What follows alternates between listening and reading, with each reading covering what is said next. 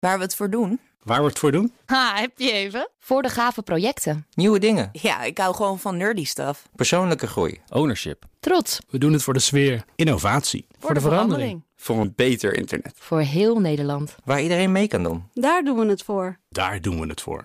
Waar doe jij het voor? Kom werken voor KPN en groei op jouw manier. Check de actuele vacatures op het gebied van data, security, development en networking op jobs.kpn.com/tech.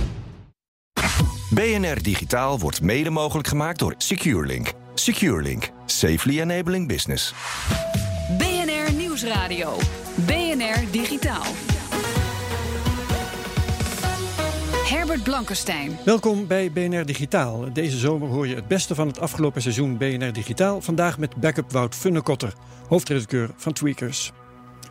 We hadden het onder andere over drones. Je weet, die hoef je amper meer te besturen. Ze blijven zelf stabiel en sommige navigeren ook zelf. MIT, het Massachusetts Institute of Technology, heeft uitgezocht hoe dat nog beter en efficiënter kan en komt met een nieuwe aanpak. Ik sprak erover met Guido de Kroon, universitair docent bij het Micro Air Vehicle Lab van de TU Delft. Maar eerst de vraag aan Wout of hij eigenlijk al een drone heeft. Nog steeds niet. Ik heb elke keer op punt gestaan om te kopen. Bijna, misschien dit jaar. Het moet nog komen. Ja, precies. En gaat hij dan kunnen navigeren? Of, uh, ik hoop het wel. Ze worden met de dag slimmer, lijkt wel. Ja, ja. Ehm, Oké, Guido, een zelfnavigerende drone, waar kun je die gebruiken? Ja, ik denk dat eh, dit soort drones eh, eigenlijk op heel veel plekken gebruikt kunnen worden. En dat de drones zelf moeten kunnen gaan vliegen om, om echt nuttig te worden.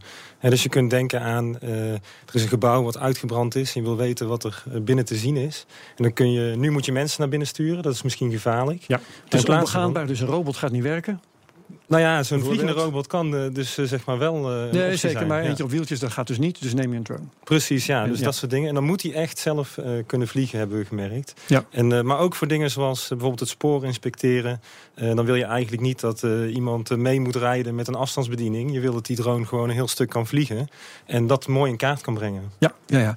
Eh, zulke drones bestaan al wel en ze bepalen nu hun route, begrijp ik, door middel van iets wat heet SLAM, Simultaneous Localization and Mapping.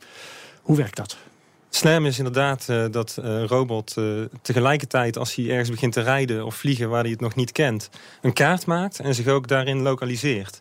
En dat is eigenlijk de techniek achter bijvoorbeeld de zelfrijdende auto's. En wat mensen nu gedaan hebben in de dronewereld is die techniek ook te gaan gebruiken. Alleen eh, het probleem van drones is, die zijn natuurlijk veel kleiner en lichter. En die hebben dus minder rekenkracht, minder sensoren. En je moet dus op zoek naar efficiëntere oplossingen. Ja, dat, die, die slijmtechniek kost te veel rekenkracht, zeg maar. Ja, te veel rekenkracht. Ze hebben vaak de goede sensoren nodig, zoals laserscanners en ook te veel geheugen. En wat ze nou bij MIT gedaan hebben, is dat ze die methode iets slimmer gemaakt hebben. En wat we eigenlijk in Delft bijvoorbeeld doen, is dat we zeggen, je moet eigenlijk helemaal anders na gaan denken. En als je kijkt naar insecten, zoals bijen, die kunnen ook prima op en neer vliegen, obstakels ontwijken, terug naar hun nest, voedsel vinden.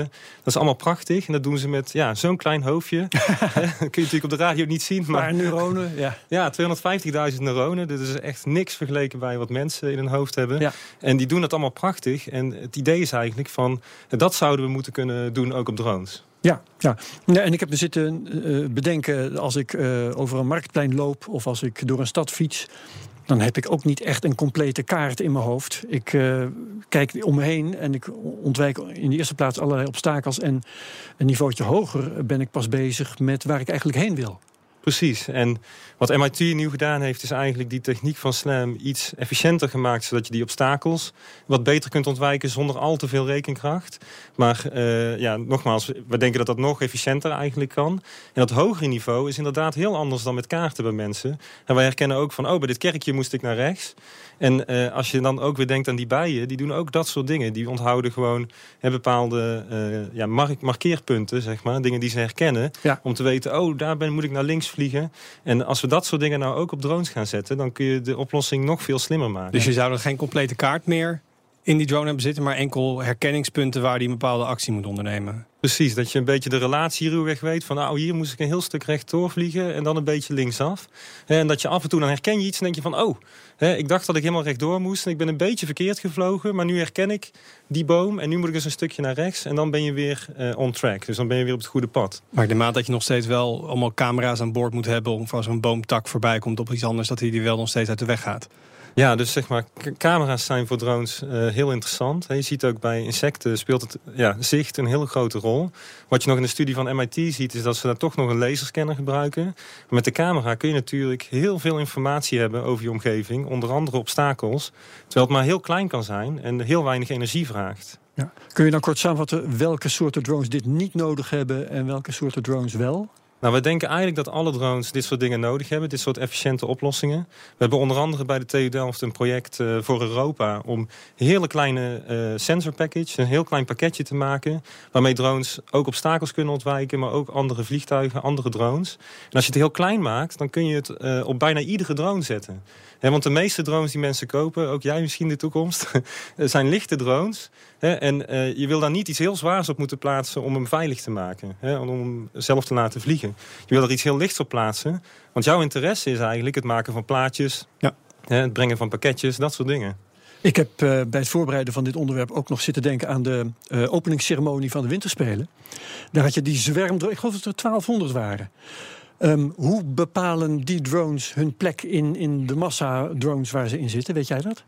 Op het moment, uh, wat we ervan weten, is dat ze eigenlijk een vaste choreografie volgen. en dat is natuurlijk prachtig. Ik vond het ook echt prachtig wat ze daarmee doen. Het is ook enorm uitdagend met zoveel drones. Ja. Maar uh, ze communiceren dus niet met elkaar. en een van de dingen waar wij bijvoorbeeld ook aan werken... Wij willen bijvoorbeeld een groep drones... Dat vind ik heel apart, want ik ging ervan uit dat dat wel zo was. Want het belangrijkste in zo'n zwerm is natuurlijk... hoe je staat ten opzichte van de drones om je heen. Als de hele wolk wegwaait, dan, uh, nou, als, ze, als ze naar elkaar blijven kijken, dan blijft de wolk toch intact. Maar je zegt dat gebeurt eigenlijk niet. Dus als eentje uit de lucht was gevallen, had hij de rest gewoon uh, omver gekukeld, zeg je? Als, als er eentje bijvoorbeeld een hele verkeerde indruk heeft van zijn positie... kan het zijn dat zijn pad ineens met een ander gekruist... en dat ze inderdaad tegen elkaar uh, aankomen. Een hele riskante techniek eigenlijk. Nou ja, het, ze zijn echt, zijn echt fantastische ingenieurs daar. Dus het is een hele mooie techniek. Alleen de volgende stap, en dat is eigenlijk een stap die we ook al gezet hebben... is dat drones wel met elkaar gaan praten. En dan maken we bijvoorbeeld gebruik, wat je ook ziet bij je wifi-router. Als je daar dichterbij komt, zie je meer streepjes. Mm -hmm. He, dus als ze met elkaar gaan communiceren... dan kunnen ze ook bepalen hoe dichtbij ze elkaar ze zijn. En dan kunnen ze elkaar ontwijken. En dan kunnen ze ook dingen doen. Maar het wordt er iets onzekerder van. He, dus je, je kunt wat minder mooie patroontjes maken... zoals ze nu met uh, de Olympische Spelen hebben gedaan. Maar het is wel heel effectief in een omgeving waar je misschien de GPS niet hebt, dus de satellieten niet, en misschien binnen. Ja. Maar ook uh, als ze echt uh, helemaal zelfstandig moeten opereren. Nog even kort, uh, de dag dat ik een drone bij mij thuis opdracht geef, vlieg nou maar naar Woud toe. Andere kant van het land. hoe ver is die dag nog weg? Andere kant van het land uh, is een uitdaging. Ah, omdat krijg je ook, de batterijen en zo. Ja. Maar even, stel dat ik aan de andere kant van de stad zou wonen. Um, nou ja, ik denk dat je uh, dat de komende vijf jaar wel, uh, wel gaat kunnen. De vraag is natuurlijk wanneer ga je het ook mogen met regelgeving. Want uh, we moeten ook aantonen punt. dat het heel, heel veilig kan. Ja. dus, maar in principe is die dag dichtbij. Dat was Guido de Kroon, universitair docent bij het Micro Air Vehicle Lab van de TU Delft. BNR Nieuwsradio. BNR Digitaal. Nep nieuws, nep video, nep audio, nep porno. Alles wat echt is, kan ook nep zijn. Het is een van de prominente problemen op het internet van dit moment.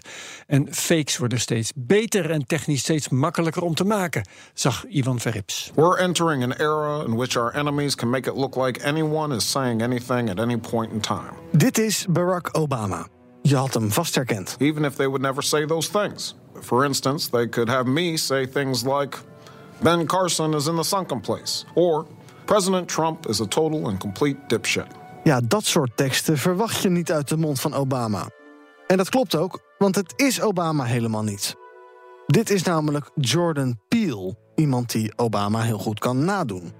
Maar in het bijbehorende filmpje zie je Obama praten. Het beeld klopt precies met het geluid. En waar dat vroeger nog technisch ingewikkeld was en overduidelijk fake, kan dat tegenwoordig met wat Adobe After Effects en toeltjes zoals Fake App, een AI gezichtsimitatie-programmaatje dat je gewoon kunt downloaden. This is a dangerous time. Moving forward, we need to be more vigilant with what we trust from the internet. Er zijn programma's die stemmen kunnen manipuleren en naapen. Je kunt dus gezichten en uitdrukkingen imiteren. En als je dat allemaal combineert, ja, dan kan dus iedereen alles laten gebeuren in een filmpje. En wie onderscheidt dan nog wat echt is en wat nep? That's a time when we need to rely on trusted news sources.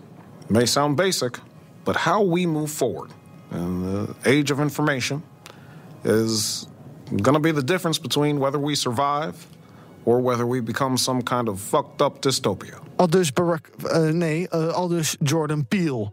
Een betoog om online wat alerter te zijn.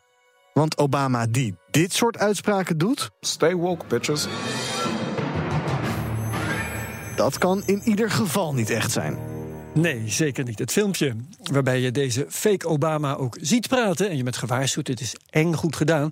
dat vind je na de uitzending op bnr.nl slash digitaal. Amazon geeft de term kantoortuin voor zijn medewerkers een totaal andere betekenis. Er zijn in ieder geval 40.000 planten bij betrokken. Hoor je zo. BNR Nieuwsradio. BNR Digitaal.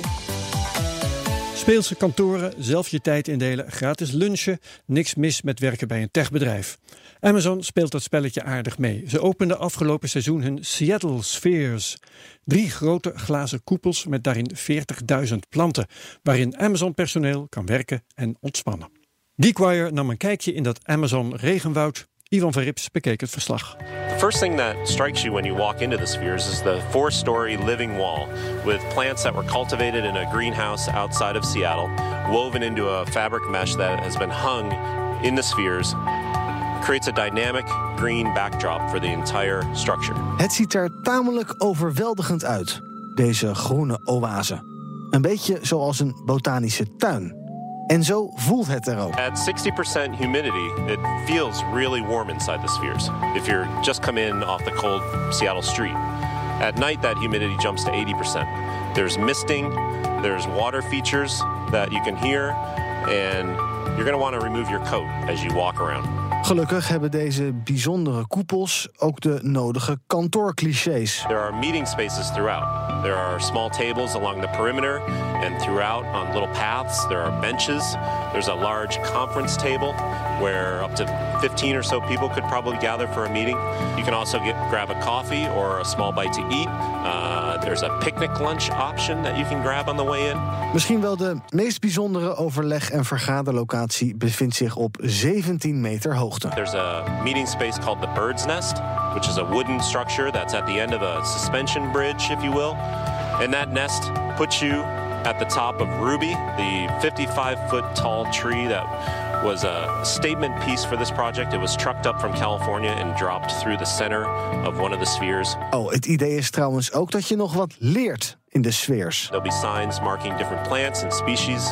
There are rare plants and, and definitely hard to find plants. Uh, there's a there's an extinct rhododendron that has been replanted in the spheres. There are these pitcher plants that collect water to uh, capture insects.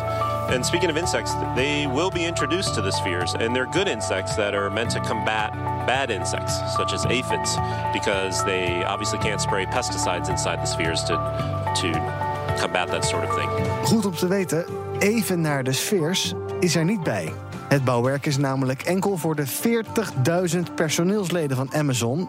En ook zij kunnen niet zomaar langskomen, want alle vergader- en werkruimtes zijn al volgeboekt tot april. 40.000 planten. Dat is een heel andere soort groenvoorziening dan hier bij eh, BNR. Het filmpje van G-Wire vind je na de uitzending op bnr.nl slash digitaal. BNR Nieuwsradio. Herbert Blankenstein. Bedrijven die in april meegingen op handelsmissie naar China hebben van tevoren dringende adviezen gekregen als het gaat om digitale veiligheid, schreef de Volkskrant.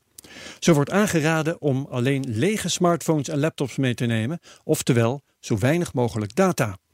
Goede adviezen, maar het gevaar schuilt ook dichter bij huis, vindt Jan Terpstra, beveiligingsdeskundige van DXC Technology. In het Volkskrant-artikel worden ook Turkije, Iran en Rusland genoemd. Ik vroeg aan Jan hoe je uitzoekt welke risico's waar spelen. Het, het verschilt wel per land. Um, als je kijkt naar bijvoorbeeld uh, uh, opgroeiende grote uh, economische machten, zoals bijvoorbeeld China en een groot deel van Azië, die zijn vooral uit op informatie die, het hun, die hun economisch van voordeel is. Mm -hmm. Je kunt ook kijken naar dichter bij huis. Rond de Middellandse Zee zijn een aantal landen die zijn vooral ge geïnteresseerd in politieke en sociale inf informatie.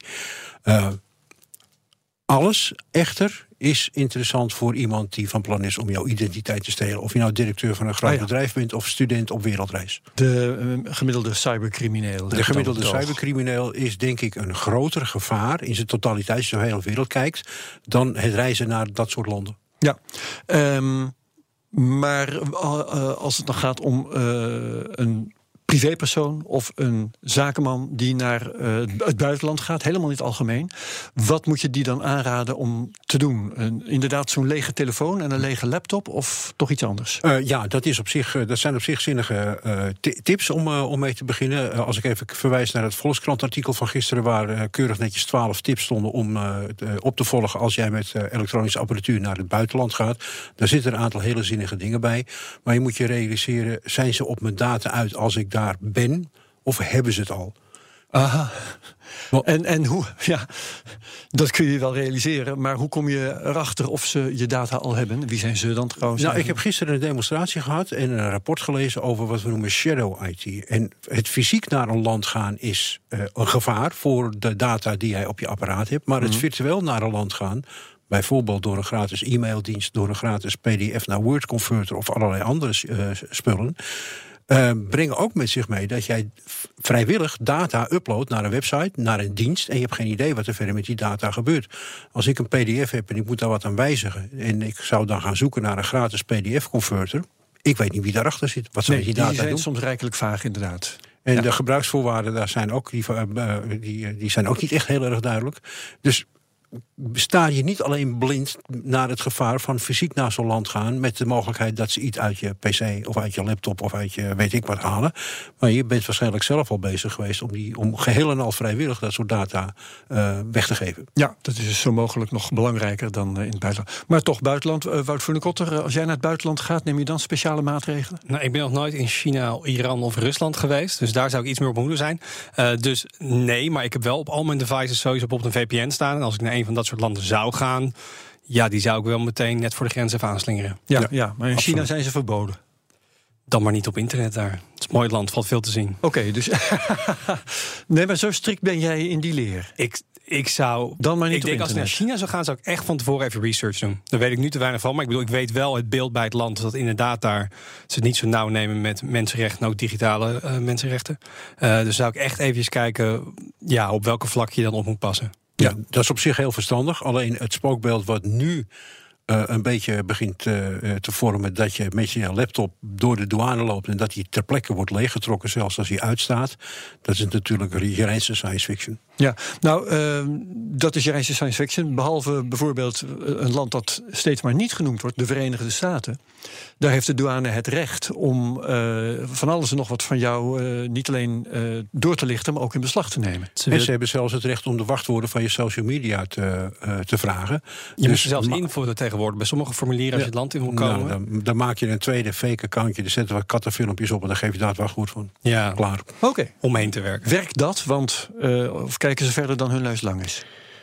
Ik weet het niet. Eh, ik denk dat het voornamelijk heel veel papieren tijgers is. Eh, het sleepnet in de Verenigde Staten is wel wat uitgebreider dan het sleepnet wat wij nu binnenkort in Nederland krijgen.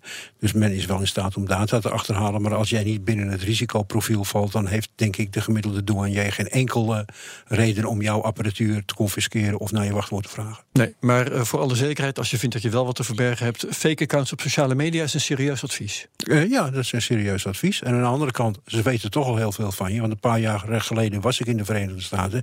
En toen wisten ze precies dat ik in juni 1984 via Checkpoint Charlie naar Oost-Duitsland was gegaan. En weer teruggekomen. Exact tot op de minuut wanneer het was. Oh la la. Dus, en ze vroeg ook wat ik daar gedaan had. Ze vroegen ook nog wat je daar... Ja, ja. Wist je dat zelf eigenlijk nog En dat is, dat is ver voor Facebook, ver eh, veel voor digitale eh, dataverzameling. Dit was gewoon een papieren administratie die ze nagetrokken hadden bij het aanvragen van mijn visum. En ze wisten precies waar ik geweest was. Ja, ja. Nou, de, de houding die jij nu uitstraalt is: eh, doe maar niet te veel moeite, want ze weten toch alles al. Maar als je dan toch denkt: ik wil eh, zoveel mogelijk beperken, ik ga niet over één nacht ijs.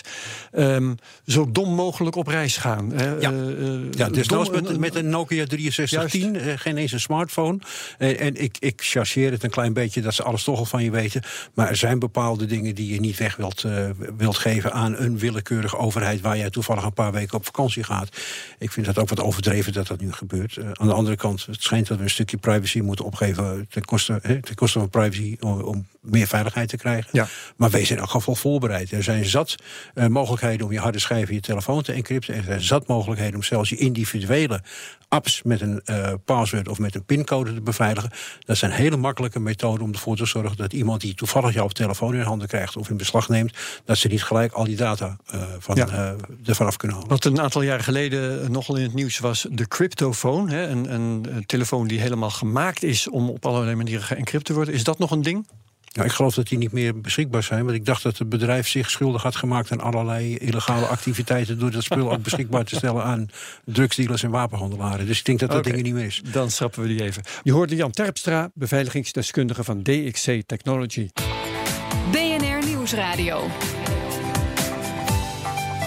BNR Digitaal. Voor het eerst sinds vijf jaar heeft Apple een 21,5 inch iMac gelanceerd. waarvan je als gebruiker zelf het RAM-geheugen, ofwel het werkgeheugen, kunt upgraden. Wie doet dat nog? Nou, de site Motherboard. Die testen hoe moeilijk het is. En redacteur Ivan Verrips bekeek hun video. I like to open up a ton of browser tabs, which kills the RAM. So I want to take it from 8 gigabytes to 32 gigabytes. Dit is Jason Kepler van Motherboard. Hij wil zelf zijn RAM-geheugen upgraden.